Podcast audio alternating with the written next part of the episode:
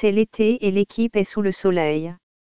Mais comme on ne vous oublie pas, on profite de la sortie du PlayStation Premium pour mettre la patte sur Stray, un jeu d'exploration pas comme les autres. Faute d'avoir mes acolytes testeurs avec moi, cet article est donc écrit sur la base des retours que Jean ai eus en complément de notre analyse technique. Type aventure. Éditeur Annapurna Interactive. Développeur Blue 12 Studio. Date de sortie 19 juillet 2022. Classification 12 ans et plus. Stray est le premier jeu d'un studio français, de Montpellier, Blue 12 Studio. Et ce jeu va vous faire découvrir un univers sombre au travers des yeux d'un chat.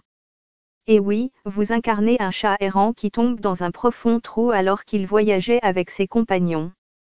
À votre réveil, vous découvrez que vous êtes dans les vestiges d'une cité souterraine qui semble morte depuis des siècles. À la recherche d'un moyen de regagner la surface, vous vous rendez compte que la ville n'est pas si morte que ça.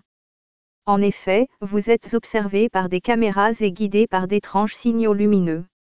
Vous découvrez alors des robots abandonnés dans cette cité qui ont continué à vivre comme des humains.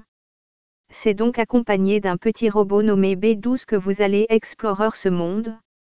Et il va vous falloir observer pour trouver le bon chemin, résoudre des énigmes pour avancer et rechercher des objets. Mais ce n'est pas tout.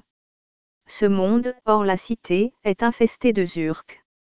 Ces petites créatures mangent tout, même le métal des robots. Sans les combattre, il faudra donc user de ruse pour les éviter ou les distancer. CA tombe bien, vous êtes un chat. On retrouve dans ce trait les bases du jeu d'aventure qui demande observation, réflexion et réaction. Et ce n'est possible qu'avec un peu d'aide pour certains joueurs. Va-t-on la trouver dans ce trait? Voyons ça ensemble.